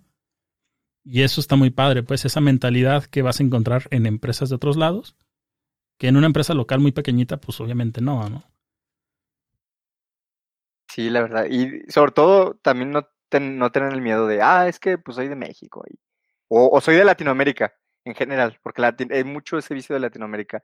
No, pues soy de Latinoamérica, pues no sé si, pues si valga la pena, pues que le intenten, la verdad. Porque yo te, yo lo comento porque yo lo tenía como de, pues yo en México y las empresas son extranjeras y luego con el inglés y no, no creo poder. Y realmente confianza, realmente a mí me costó tiempo como confianza y sobre todo cuando ya ya encuentras tu primer trabajo, aunque, aunque no sea en una transnacional o que sea, dices, ya, ya logré tener un trabajo, ya me están pagando por algo que aprendí y, de ahí le sigo dando para adelante. Creo, ya creo que dando el paso al primer trabajo, por muy malo que sea, la verdad, porque a veces, pues sí, no nos tocan trabajos tan chidos. Eso te ayuda, realmente te da mucha confianza, porque hay muchas personas que, por más que lo intentan, pueden tener una maestría y, no pueden, y no pueden conseguir trabajo por N cantidad de razones. La verdad, eh, con eso es muy importante y si les está costando también conseguir su primer trabajo, tampoco se desanimen. Sigan intentando, sigan intentando. Yo sigo insistiendo con el, con los intentos porque la verdad, pues, intentando es la única de las de las mejores formas que podemos conseguir como algo que queremos, intentando y equivocándonos y aprendiendo, obviamente siempre aprendiendo, no podemos intentar haciendo lo mismo y pues no. Sí, seguramente va a haber alguien que nos escucha y va a dar el momento exacto, ¿no? Que viene de una entrevista, tal vez no le fue muy bien, pero es la verdad, pues hay que seguir intentando. Em, es muy poco probable que desde tu primera entrevista todo salga perfecto y te contraten. Es complicado, no quiero desanimar a nadie, pero es la verdad. Va a ser complicado porque uno se pone bien nervioso en las primeras entrevistas. Eso sí es cierto también. Pero no desanimarse, o sea, eso es, eso es cierto es muy cierto, no desanimarse, seguir intentando. Va a llegar un momento en que la prueba técnica va a ser así como muy sencilla y todo va a estar bien y la empresa va a decir, eh, tú eres la persona indicada, queremos contratarte a ti. Y digamos que todos esos rechazos, pues no digo que van a valer la pena, pero todos esos van a, a darnos cierto aprendizaje que nos van a llevar hacia ese trabajo. Y si es cierto, el primer trabajo, eh, lo importante es estar dentro. Ya teniendo ese, ya, ya las demás empresas te van a conocer, los reclutadores te empiezan a ofrecer, en otras vacantes y el, ahora sí que ya va a ser más fácil, digamos, moverse hacia otro lado o otra empresa o ir, digamos, escalando en diferentes empresas. Sí, porque igual a pesar de que es mi tercer trabajo, básicamente, yo sí aspiré a muchísimas entrevistas antes. La verdad, no, yo nunca llevé la cuenta. Así, creo que es normal así hacer muchas. Fácil, yo creo me entrevisté como unas 10 veces antes de entrar a Mato. Es decir, en la transición de trabajo a trabajo eh, fue como 10 veces. Antes de entrar al trabajo anterior, fácil fueron unas 15. Y, ni siquiera, y lo peor es que ni siquiera te marcan. Así de que no te dicen nada y no sabes si realmente estás. Que, que, pues, que salió mal, pues tú tienes que asumir lo que crees que salió mal. Y muchas veces es la empresa que cierra la vacante o ya no, o, o algo, ya les quitaron presupuesto y pues tú crees que fue porque llevabas pelo largo o algo así. Y, y también, pues, antes del primer trabajo, pues, hice muchísimas entrevistas. Que una de esas es la que te comento que me fui de vestir y todo, que hasta mi mamá me dijo, ¿por qué te vas así? Y es que es una entrevista de trabajo, y pues tengo que ir formal y peinado y todo. Y un amigo fue cuando después me dijo, ¿te sientes cómodo? Le digo, no, no, me sentía mm. raro. Y me dijo, pues es que vete más regular. O si el trabajo te, te pide que te vayas así, pues hazlo. Si no, pues no vayas roto, con ropa rota, pero pues vete más relax.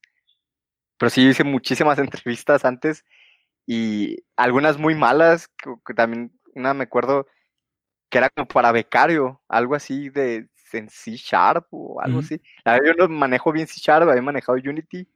Ah, y fue como de, ah, pues lo voy, lo voy, a tirar a ver, a ver qué pega. algo sé, es decir, porque veía los requerimientos. Y ya, pues se me empezó a preguntar el, el ingeniero que estaba ahí, y yo así como, no, pues se me, para empezar se me fue en blanco. Y otras cosas que me dijo, oye, ¿sabes? Y así de, no, pues sabes que manejé Unity y así, así, así. Y me, me propusieron algo como para manejo de personal, yo creo porque estaba estudiando, pero fue como de, no, pues no es a lo que yo le estoy tirando, la verdad. Pero sí, realmente va a haber muchas entrevistas que te va a ir bien, pero pues es parte de, de, seguir intentando. Sí, todas son aprendizaje al final. Este, ya ahora para finalizar, porque ya nos vamos hora 20, también este se va rápido el tiempo. Eh, por ejemplo, cuando tú entraste a trabajar allí a, en Bato, un ambiente nuevo, así que, que todo era nuevo, eh, una recomendación que le des a las personas que van entrando a una empresa sobre cómo comenzar en esa nueva empresa, digamos, o cómo dirigirse o qué habilidades crees que son importantes que deben de tener para que su trabajo sea más sencillo en realidad. ¿Como cuál consejo les darías? Bueno, yo considero que uno de los más importantes es la comunicación. La verdad, yo no soy tan bueno comunicando. A, ¿Sabe que hablo mucho? Siento que no soy tan bueno porque cuando llegas a un lugar nuevo, donde todo es nuevo, necesitas preguntar muchísimo. Preguntar, llegar. Para empezar, ¿quién es tu jefe? Eh, ¿Cuáles son tus compañeros? ¿Con quién dirigirte si pasa algo? Eh, preguntar sobre los procesos, si tienes dudas. Creo que es una de las cosas más importantes de la comunicación por la cuestión de que también tienes que saber cómo hacerlo. No vas a llegar a tu jefe y, oye, ¿cómo estás? Y, oye, este, ¿dónde está esto? ¿Qué? Resuélveme esto. Pues no, es decir, no, no vas a llegar hablándole groserías al de limpieza o cosas así. Creo que es una de las partes importantes que tampoco a veces manejamos mucho por la cuestión de que nos enfocamos en eh, pues, aprender lenguajes y todo. Este, la comunicación. Obviamente, toda la parte técnica es indispensable, necesaria, obligatoria, pero es una de las partes que considero importantes porque cuando llegas a un ambiente nuevo necesitas, necesitas relacionarte con la gente para que el proceso te sea más fácil, muchísimo más fácil, y hagas compañeros más rápido y te sientas más a gusto más rápido y ya no sientas incomodidad de ese ambiente nuevo. Y pues la otra es de comer conocimiento, desayunar conocimiento, comer ese conocimiento y cenar conocimiento. Aprender siempre, siempre, siempre, siempre, siempre. No quiero utilizar una frase que utilizan de eslogan, pero sí, eso sí, hay que estar siempre abiertos al aprendizaje, aunque sean cosas que creamos que no vamos a, utilizar. Por ejemplo, yo aprendí cosas de colores y colorometría y de diseño que dije, pues nunca lo voy a ocupar.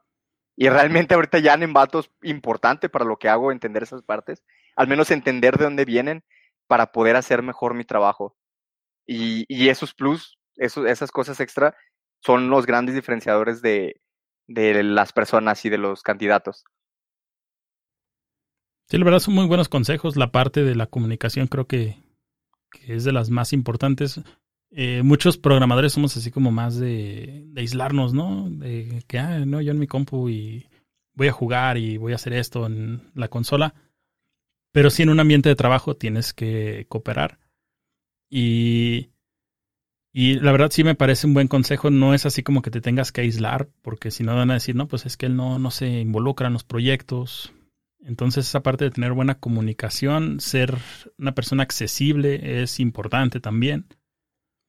Porque sí, a la hora que te toque trabajar en un proyecto grande, no necesitas ser la persona que anime el grupo, pero también tienes que ser una persona que esté abierta a la conversación, a las nuevas ideas, a dar tu punto de vista también, si crees que se puede hacer algo de mejor forma. Entonces la parte de comunicarse, la parte de darte a entender y la parte de que no pasa nada en realidad. Si haces buen equipo de trabajo, lo único bueno o lo único que te puede pasar son cosas buenas es importante también para alguien que va comenzando. Sí, y de hecho sobre todo porque no siempre trabajas con programadores. Es decir, aquí pues me toca trabajar con gente que hace diseño, con gente que hace video, este, o con, entre tantas cosas, con, por ejemplo, con gente, los de, los de producto que también vienen con otro contexto. Es decir, siempre eso te ayuda, la comunicación te ayuda a personas que no son de tu área específicamente a comunicarte mejor y los proyectos van a salir mejor. También un cliente, el cliente no necesariamente va a ser, eh, va a saber de tecnología, probablemente sea una persona que tiene una tienda que vende mariscos, porque a mí me tocó aspirar por uno de mariscos una vez, este, que tiene, que tiene un, una tienda de mariscos y pues quiere vender sus mariscos y lo único que le importa es que su producto se vea bien, la gente quiera comprarlo y sepa cómo comprarlo. Y pues esa persona probablemente apenas si sabe prender tal vez una computadora, también es muy importante esa parte. Sí, también por ejemplo, si llega una persona de ese tipo con ese perfil, primero ser respetuosos, ¿no? Porque obviamente no todo el mundo se le da bien la tecnología.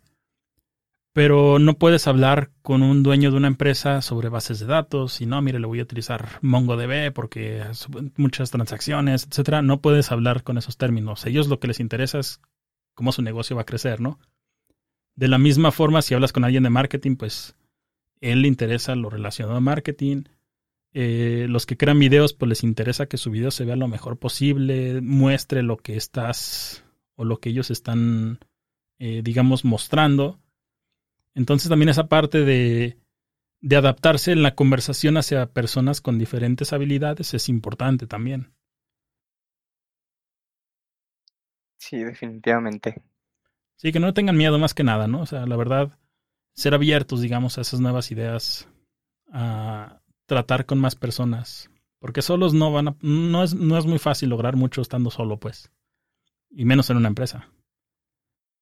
Sí, de hecho, o te van a terminar corriendo porque no, pues trabajas solo y pues, pues no, no está chido.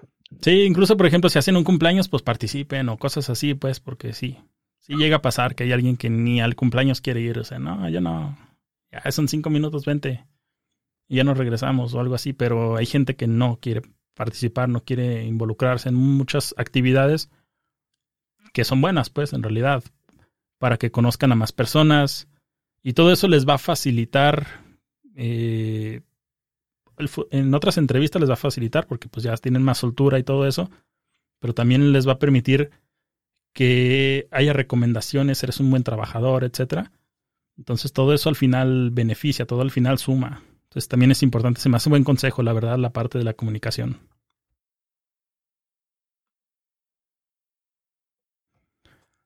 Pues con eso creo que finalizamos. Israel, la verdad me gustó mucho la plática en Vatos y es una empresa que yo admiro un montón. Sí, la verdad, cuando lo vi, sí me sorprendió. Y la verdad, la idea, la idea de la plática era que vieran que una persona como tú, o sea, una persona como cualquier persona puede obtener un trabajo con una empresa grande, transnacional y todos los beneficios que hay de trabajar en ese tipo de empresas. O sea, que vean que no es imposible, digamos.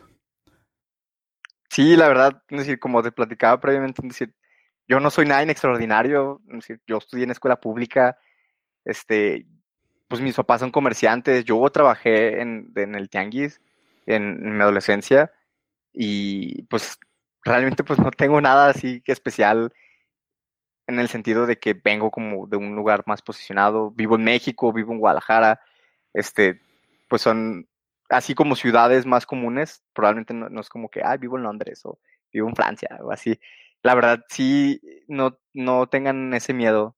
Realmente cualquier persona con suficiente dedicación y pasión eh, puede lograr lo, lo, que, lo que quieren. Afortunadamente yo he podido llegar ahí en Vato y pues que en Vato también me haya dado la oportunidad.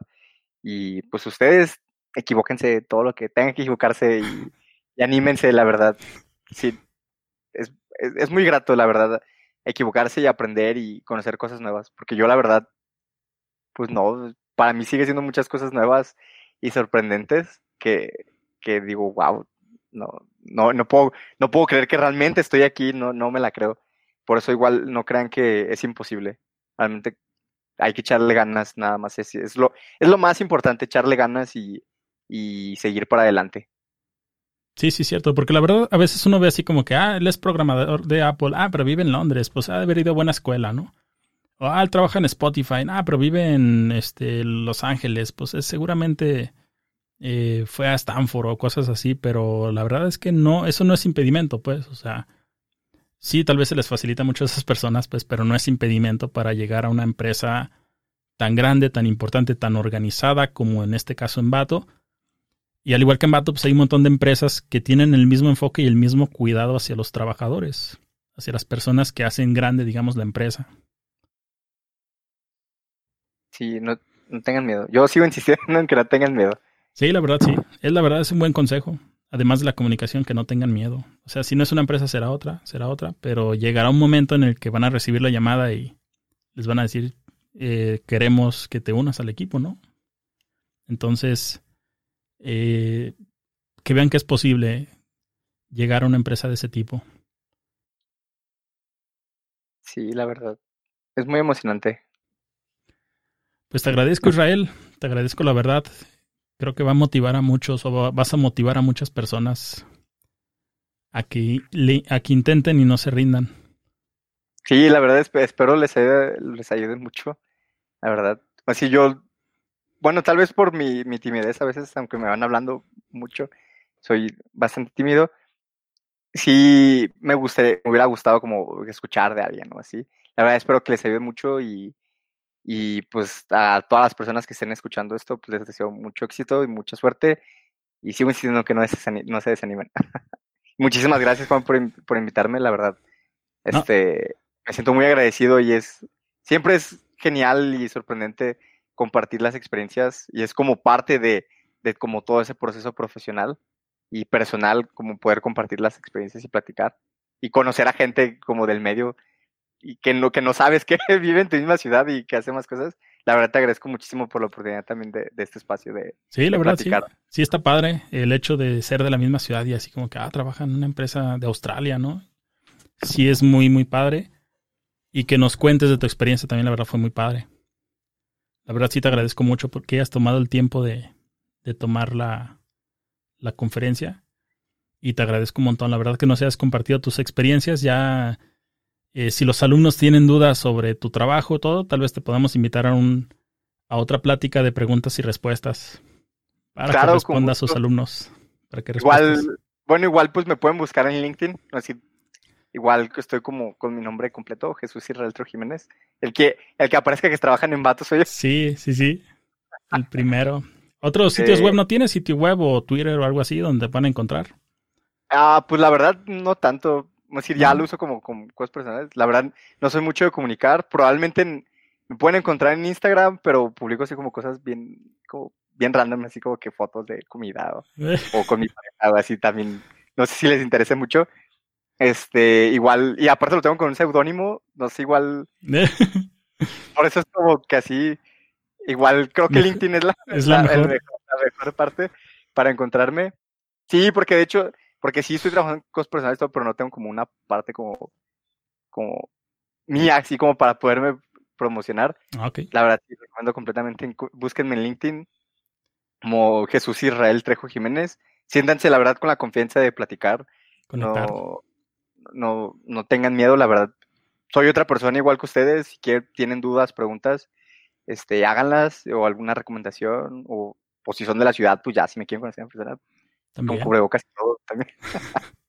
sí, ya que sea este posible, ¿no? Los meetups ahí ya va a ser más fácil, pero pues igual todavía falta un poco de tiempo al parecer.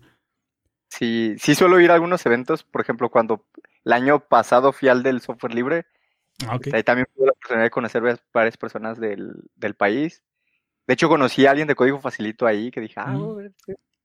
la verdad, también así como recomendación super express, vayan a todos esos eventos, definitivamente les ayuda a mm. conocer gente que nunca van a creer que van a conocer y, pues está padre, la verdad. Se van a divertir mucho y aprenden muchísimo. Sí, sí, cierto. No sé, en ese tipo de eventos iba mucha gente. Yo conocí mucha gente que crea emprendimientos, la verdad. Ahora sí que me lamento no haberles pedido su Twitter o cosas así. Con emprendimientos muy interesantes, la verdad. Hay todo tipo de personas en ese tipo de eventos. No nada más este programadores, sino hay dueños de empresas o personas que están haciendo eh, todo tipo de proyectos, la verdad bastante interesantes. Sí, sí, pues ahí cualquiera, muchas, muchísimas gracias, Juan. Igual, sí, estaré encantado si igual este, hay una parte de preguntas respuestas o al futuro, pues está, estaría genial, la verdad, participar. Sí, También pueden encontrar un video mío, así como pequeño comercial, que hablo un poquito más de un proyecto que se hizo en Embato. Este, la verdad no recuerdo cómo está. Yo salgo hablando en una parte del video, por si quieren como saber un poquito más de lo que hago yo en Embato directamente. Ah, ok. Solamente deja, lo busco como, la programa, cómo está. Bueno, lo podemos dejar en la ah. descripción del video de YouTube también para que los tengan más fácil. Ah, perfecto. Y se los comparto también a mis alumnos en los grupos de Facebook y el Discord que tenemos. Todos mis alumnos están en un Discord. Pero sí, este, sí sería bueno para poder ver más sobre Embato, porque sí, por muchos años fue considerado de los mejores lugares para trabajar. Sí, de hecho en Australia todavía siguen teniendo esa, distinción. Eh, medalla. Sí, es que fueron pioneros, la verdad, en el mundo del aprendizaje. Sí, sí me acuerdo. No, sí, me trajo muchas memorias. Me trajo muchas memorias. Usabas de, con ellos desde como el 2006, 2008 más o menos, 2008, no tan 2006. Tenía otro nombre, no se llamaba Aún Embato. Pero sí, ya son muchos años. No, pues muchas gracias Israel. Ya para eh, concluir, igual seguimos ahí en contacto, cualquier cosa, ¿no? Sí, por supuesto. Muchísimas gracias Juan por el espacio y estamos en contacto cualquier cosa. Te agradezco mucho por el tiempo, ¿eh?